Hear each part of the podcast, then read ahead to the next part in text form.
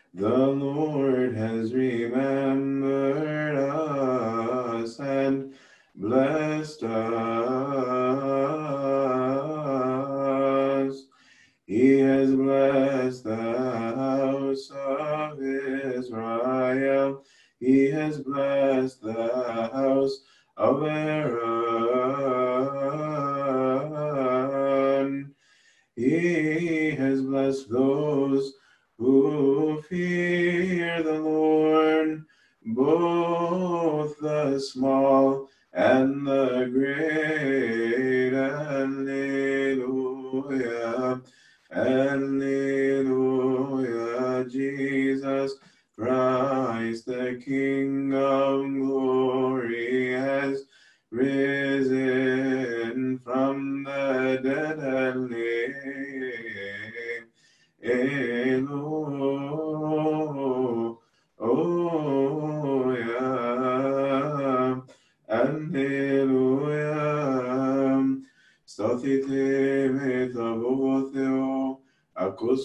Agio, o evangelium.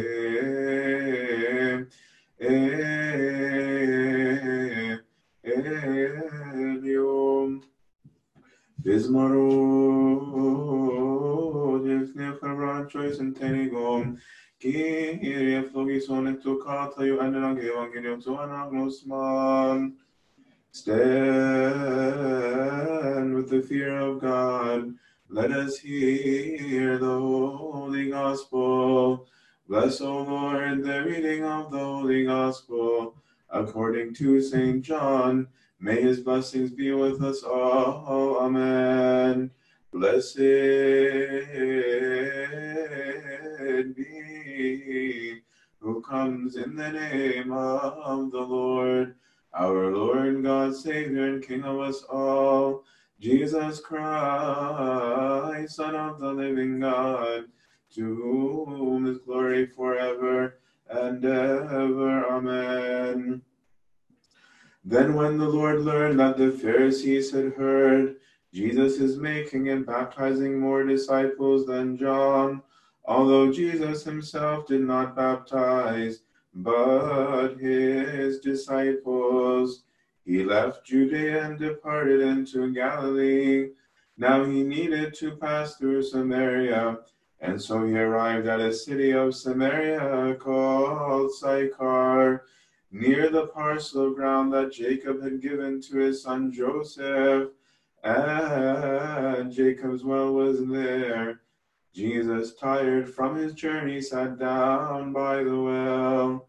It was about the sixth hour.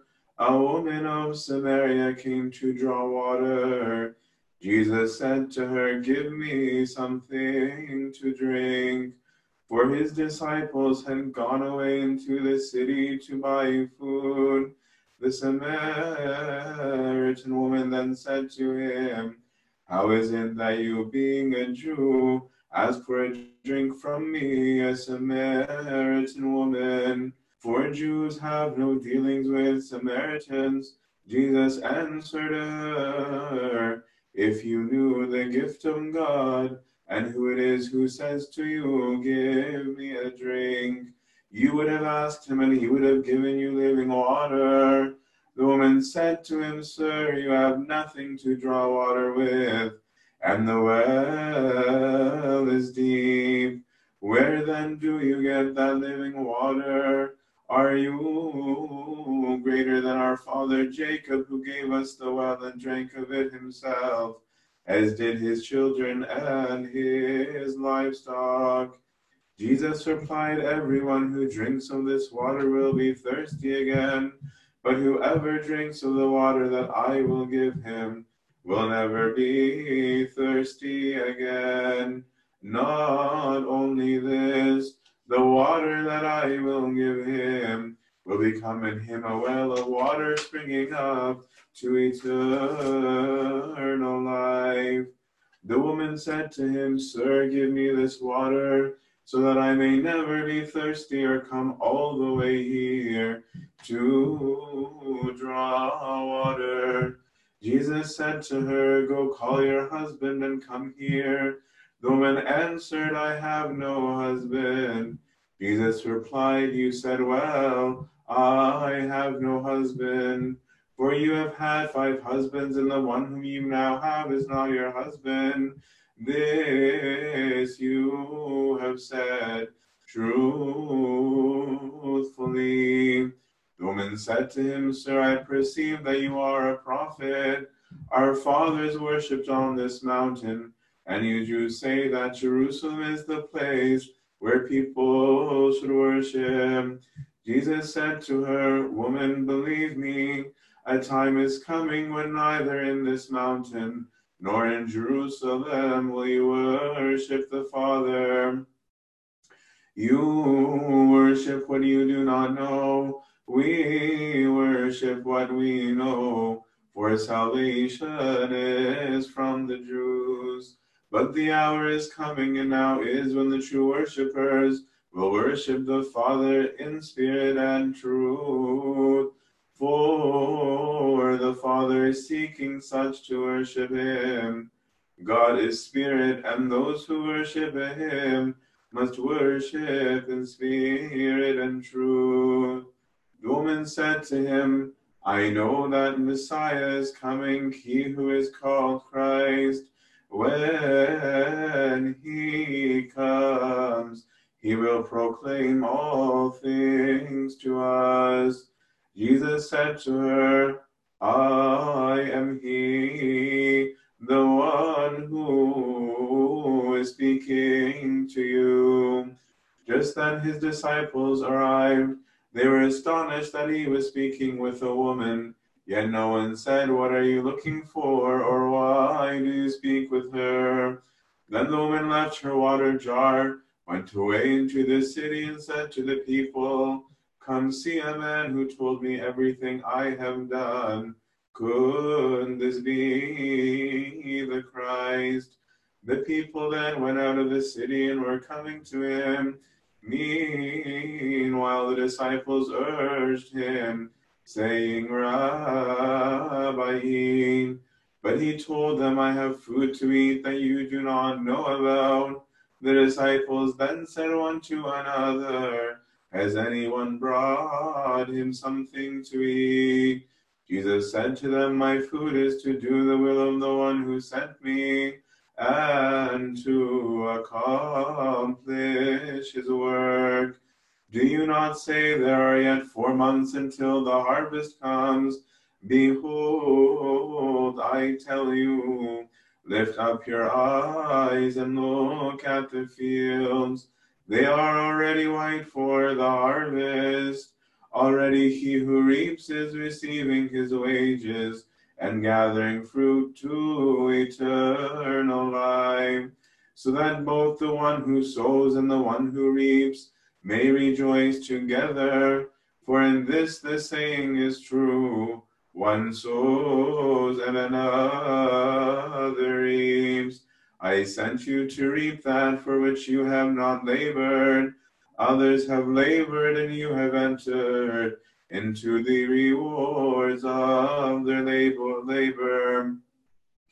Many of the Samaritans from that city believed in him because of the word of the woman who had testified, He told me everything that I did. For this reason, when the Samaritans came to him, they begged him to stay with them. So he stayed there two days, and many more believed because of his word. Then they said to the woman, Now we believe not because of what you said, but because we have heard for ourselves, and we know that this is indeed the Christ, the Savior of the world.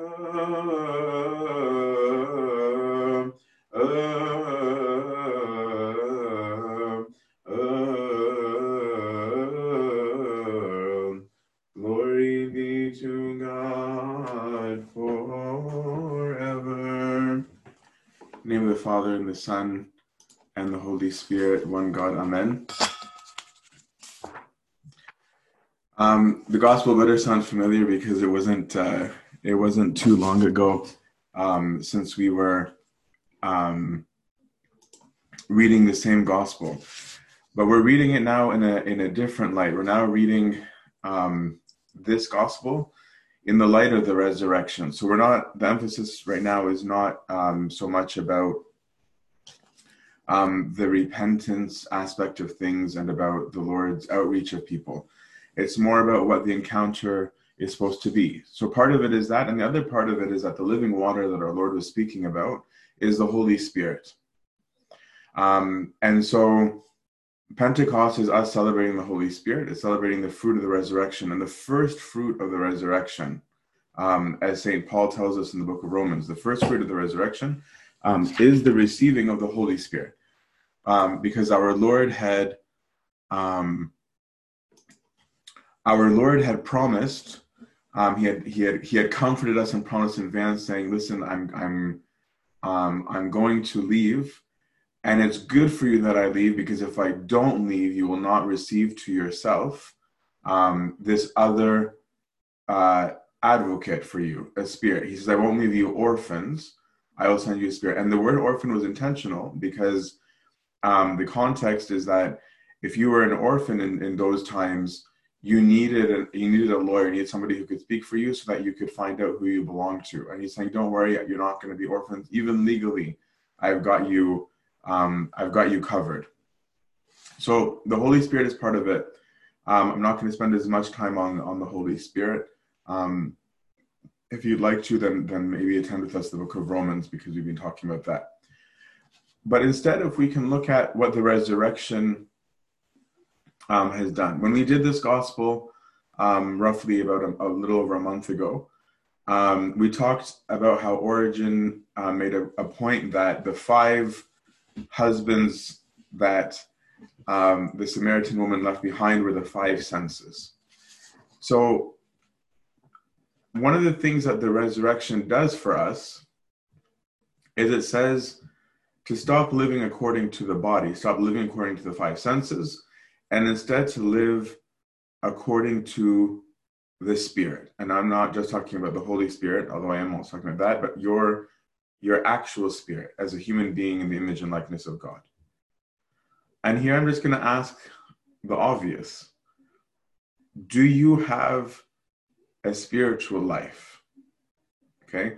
And this is what we mostly emphasized last week. So I'm not going to rehash all of that. But if you live for something that dies, well, you just die too right? So if, if your whole meaning, if your whole existence is found in material things that die, we're all gonna die, folks, right? So that's living for death. That means that the meaning of your life is death. So really reflect on that. Imagine if your goal in life is to be married. Imagine that's your goal. If that's your goal in life, what are you going to do when you get it? After the event, Ubadin, then what? You're just married. So is your life, is the meaning of your life done? Is the meaning of your relationship to that person now complete? It, if that's your goal, well, that's just a single event. Then what? What do you do when you get it? Does your life cease to have meaning? Because if you build your life on an event, then your life is meaningless without the event. The spirit is eternal.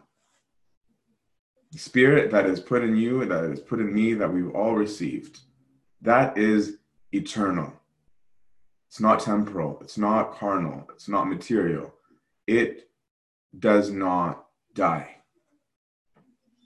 And so that's why St. Paul says to us that the epistle that we read on the, on the day of resurrection is those who live according to the earth are earthy, right? What he he means is people living materially are material. Anything that that can can decompose. If you live that way, um, that's your end.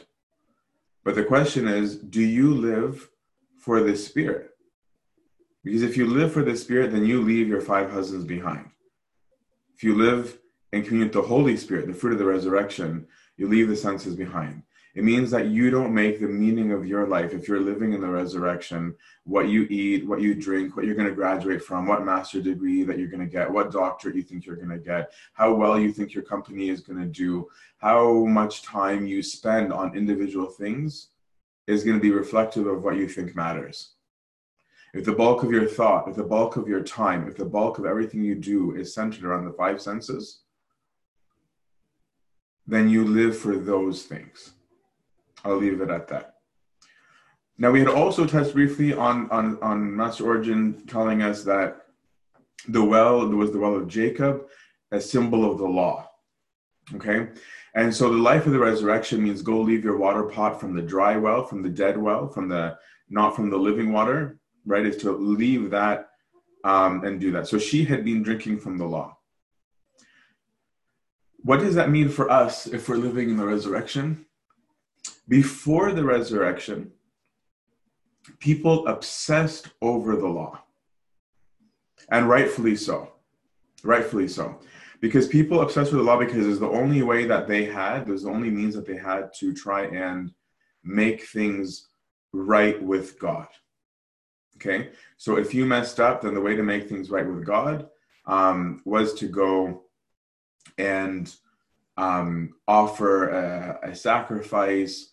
Um, it was for you to to to find some kind of magical way that you could find, um, so that you could feel like um, you were acceptable with God. Okay, so the resurrection changes that for us. The resurrection has made us right through Jesus Christ specifically. Okay, that's not a theoretical thing. That's not that's not a small um, thing. Because now you're being made right with God. It's through a person. It's not through the magic that you do. Why does that matter?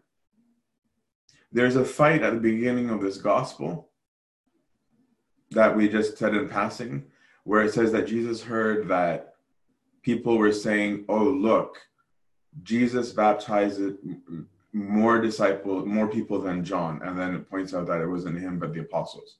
And that when Jesus hears this, he leaves. Because if you're living for the law, if you're living for the actions, if you're living for the duties, you're going to be in really petty fights, among other things. If you're living for the law, your obsession is going to be did he enter with the right foot or the left foot? Does this have whey powder in it? Um, does this one have this? And I'm not saying those things are bad things. I'm not saying you shouldn't fast seriously. I'm not saying that ritual is stupid. It's not stupid. Ritual is very important. What I'm saying is that if you think ritual, if you think actions, if you think conversations, if you think positions are what make you right with God, I don't know what resurrection you live in, but it's not the same one that our Lord gave us. Those things don't redeem you. Those things don't save you. Those things don't set you right with God. Those are tools. You are made right with God specifically through the Lord Jesus Christ. And so if you're if you're living in the law still, you're you're missing out on the freedom of the spirit, right? You're missing out on the whole point of Christos Anesti right? Which I forgot to start with. Christos Anesti, everyone. Um, my bad, I'm a hypocrite. Um, so if you think you're saved by the random acts that you might do, think again, right? So I'm not saying do those acts that you do. If you're spending a lot of your time arguing about the most ridiculous things, get over it. Sorry, it's not the point of the resurrection right? We get so caught up in the dead water, so caught up in the dead water, and we completely miss out on the living water of the Spirit. But on a more personal level, if we look at this again from the perspective of the resurrection, the story, resurrection frees you from your past. And I think that's something that um, a lot of us um, struggle with um, our histories right? A lot of us really struggle with our histories. But in confessing to Christ, the Samaritan woman was freed from her history, her baggage, and her shame. Right? In saying things aloud, it no longer had a grip over her. Right? In confessing Christos Anesti, you can realize that whatever happened before Christos Anesti doesn't matter anymore. Not your ego, not your pride, not your family history, your huge mess ups, your monumental failures, all of those things don't matter. They actually, they don't matter anymore. Um, now you can go and take all of those things from your closet and bring them out to Christ who makes us right. Okay? And then they're done. They're done. They are now gone because of this of Lord. They're now gone. They're now put on the body of Christ. And the only reason why the body of Christ can do anything is because it's the body of the incarnate God. And if Christ was not risen, then any sins of your past that the priest, when you confess, takes and puts on the body of Christ, if Christ was just some dead body, that's a meaningless act. But because it's put on Christ, the living God, the Christ of resurrection, the Christ of Christos Anesti, your baggage doesn't control you anymore. It's really liberating and no one can make you right. So if you think that you need to be made right by confessing by by other humans fixing it for you, they can't fix it for you. They can't forgive you your sins. They they have no authority to, to look at your past and say, "Don't worry about it." They can say that it might be nice of them, but they don't have any authority behind their words, right? If some dude on the street says to me as just a regular Joe Schmo, hey, I have a bad past. I might be nice and be like, oh, don't worry about your past. What matters is your future. But that comes with zero authority if I'm just some guy. But when Christ, the living God, says, Your life comes from me, I know your life, and I'm saying, Move on, no problem. I forgive you. It has a whole different meaning completely different meaning. So, whatever it is that you're ashamed of, release it in the resurrection. Release it, right? Take it in confession and release it. Bad thoughts, bad inclinations, um, disgusting things that you things you view as disgusting from your history. Get rid of it. Live in the victory of the resurrection, where you have power over it, as opposed to living in fear. Right? Don't live in fear don't live your life basically waiting until noon to go to the well because of your shame, because you don't want to meet the people in the marketplace. Resurrection frees you from your addiction. This woman was an addict. Let's be real, okay? Which I think we all are. This woman couldn't get enough men. Pardon me. That's the reality, right? She was man shopping. She kept finding a new one and she stopped committing by the time she met Jesus. She was just living with the guy. She wasn't even married to the dude. And she was so addicted, she was so addicted that she was accepting to be the city outcast with the reputation. Okay? So, yes, people were mean. I'm not pretending people weren't mean, but there's no denying that this woman knew what she was doing. She knew how this was viewed. Okay, so she bore some responsible, not some, she bore the largest part of the responsibility in this scenario by her own decisions. She was an addict. But encountering the risen Lord, if you actually develop this relationship with the risen Lord, look at what happened to this woman. Right? She turns around this woman turns around and is like, okay, no need for that anymore.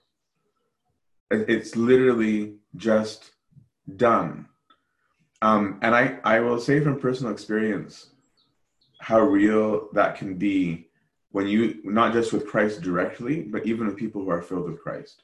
Um, those of you who know Anba, Anba Ruiz, um, uh, very, very blessed bishop, pray for him. He has, he has Alzheimer's now. That man is a living saint. I had something that I'll never forget. I was, had been addicted to for three years. This was about, this was grade nine, grade nine. And Anba Ruiz came to a visit at my, at the, the church in the city I was living in. And he didn't even give a talk that had anything to do, had nothing to do with my addiction. He didn't even go near it. Seeing the beauty of his spirit, it was impossible not to see. Seeing the, the, the depth of his of his union with God, of his life in the resurrection, okay, was enough for me that literally I didn't go back to it. It was done that day. It was like, nope, I'm not doing it. It was not like, a, okay, let me set a quit date. It was, no, we're already done. I'm not planning for the last time that I do it. The last time is already in the past. It's done. This is a real thing, right? If you enter in the power of the resurrection, if you enter into this unity with God, if you drink from the living water, you can be freed from whatever addiction that you have, regardless of what it is. It gives you power. It comes with the tag of if this is true, if Christ is risen, if Christos anesti is true, there's a solution to everything. It's resurrection. That anything wrong can die and find new life if there's really a resurrection. Everything is in the resurrection. And resurrection, as we see from, from this woman, re- frees you from fear. It takes away the spirit of fear. This woman, with her encounter, not only overcomes her sin, but she overcomes her fear because she's at the well because she's avoiding the people. Now she spoke to Christ. What is the first thing she does? She goes straight for the people. The very, very people that she was actually afraid of, the very people that she thought she couldn't confront, the very people that she was avoiding are the first people she goes to. Her own resurrection, her, her resuscitation, her restoration, to her proper dignity made her face everything she was afraid of because she entered into the light of the resurrection. Christ is light, right? Christ is, is light. And so when you enter into the light of the risen Lord, anything that you had becomes exposed. And many of us fear that exposure. But when you enter into the loving light of Christ, you don't find fear, you find power. You find that Christ clothes you with his own radiant light. You become children of the light. You no longer become children of darkness. Resurrection should liberate you, it should change you. When you encounter the light, it changes you. May is an awesome month for saints. It would have only been more awesome if St. Anthony's feast was in it as well, but can't have everything. Okay. On May 1st, just to see the different kinds of ways briefly that the resurrection changed people. May 1st, we had St. George, right? St. George, if we look at him from a modern perspective, to see what the light of the resurrection did, he was like equivalent of the elite of the elite of the elite of the most advanced military in the world. And he confesses that he believes in the risen Lord. What he's being asked to do are saying, if you would just deny your Lord, we'll give you everything. What might that look like in the 21st century? It's like saying, pulling the guy who's really, really famous that everybody loves and adores and says, wow, you're a beast and you got really famous, and putting them in front of national or international television and saying, what's your stance on homosexuality? What's your stance on gay marriage? What's your stance on abortion? What's your stance on women's rights? What's your stance on human liberties and freedoms? What do you think of Iraq and Iran and Saudi Arabia? What do you think of? What do you think of? Why? To discredit you. St. George could have, he really could have, he could have said, I know my real relationship with God. If I just eat, like, I don't think Diocletian is even that religious, really. I, if I just eat, we can get this over with. I'll go back to being me. He could have done that. Um, but instead, um, instead, he said, I can't lie. And I'm not afraid of you. I'm not afraid at all of what you can do to me or my body. So you want to take away my reputation? Take it. You want to comb my body literally with nails and take away the six pack and the biceps I have? Take it. You want to strip me of all of my honors in the military? Take it. I'm not afraid. I live in the resurrection. Saint Mark. There is a tradition, small t tradition, um, which means that you can believe this or not believe this. That's up to you. There's no problem. But there's a tradition that Saint Mark didn't believe yet in the garden. There's a story of Saint Mark being um, in the garden and he runs and they take and someone grabs his clothes and runs away naked. But there's a tradition that he didn't even believe yet. Okay, but regardless of whether he did or he didn't, Saint Mark didn't start off as a great. Um, it doesn't seem like he started off as a great guy in the sense that St. Paul couldn't stand the guy at the beginning, right? St. Paul said, "We, we are. I am not gonna allow this guy, John Mark, to come with me." Okay, but look at what St. Mark transforms into. St. Mark, the founder of our church, okay, if he was a non-believer, whatever he was, his encounter with the risen Lord has him slain on the feast of the resurrection dragged through the city to the back of a horse or a mule over and over and over until he dies, right? That was how he celebrated Christos Anesti, completely fearlessly. But some of us aren't going to go die physically. Saint Athanasius, this Friday, right? Here's a person who, according to one tradition, actually was originally a pagan. Okay, if you read the lives of the patriarchs, um, then then actually he was born to to a pagan couple. Saint Athanasius, his encounter with the risen Lord was so real that he was able to withstand five exiles that had him away from his chair for the majority of his papacy, that had him walk up to the emperor and tell him off, not in, not in insulting this person, but in a way that could have cost him his life. He walks up to Emperor Constantine, grabs his horse by the bridle, and says, Listen, man, that action by itself is where it was was was death penalty in those days. Leave matters of the state to the princes of the state, matters of the church, the princes of the church, right? And he didn't budge, he didn't compromise literally over one iota, over the letter I in Greek, wouldn't compromise no matter what it cost him. The resurrection made him fearless. Saint Pachomius, the 22nd of this month. Okay? St. Pachomius, if you haven't read his life, read his life. The guy's a beast. He was a pagan. He had a military campaign in Egypt and found that his enemies, the people that were supposed to hate him, that he was coming to subdue, were feeding him, caring for him. They were transformed by the resurrection and they transformed him.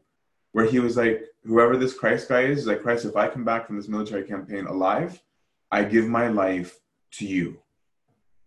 The resurrection freed all these people, all these people from the different places that they were at, from everything that they had. Some of them were rich, some of them were poor, some of them were famous, some of them not so famous, but all of them were people that were changed because of their interaction with the risen Lord. And so we come back to this woman that tradition tells us that her name was Fotini. And this woman who had been afraid of her city, afraid of her comrades, afraid of everything, she doesn't stop in this story, according to tradition. According to tradition, Saint Fotini and even her two kids, she has two kids. She goes and she preaches to the whole world the risen Lord until she has the audacity and the temerity to try and convert Emperor Nero himself. And until this, and until this, she was still willing. She was allowing herself even to die because of this. The resurrection changed her permanently. Okay? So reflect on whether or not, like the Samaritan woman, like Saint Fotini, okay, whether or not you are living in the power of the resurrection. If the resurrection has changed you, if the resurrection has freed you from your addiction, if the resurrection has freed you from your fear. If it hasn't, no, it's never too late to start. But let us all approach the Lord with the spirit that we were given resurrection, where we are not afraid of the Lord, but we can call him Abba, Father, and may it give us victory over our personal sins. May it give us victory in life, and may it give meaning to our lives that we can stand with Saint Fotini in the choir of confessors and martyrs, whether in the spirit or in the flesh. To him be glory and worship now and always, and unto the age of all ages. Amen. Now the love of God the Father, the grace of the begotten Son, the communion and the good with you all go in peace. The peace of the Lord be with you all.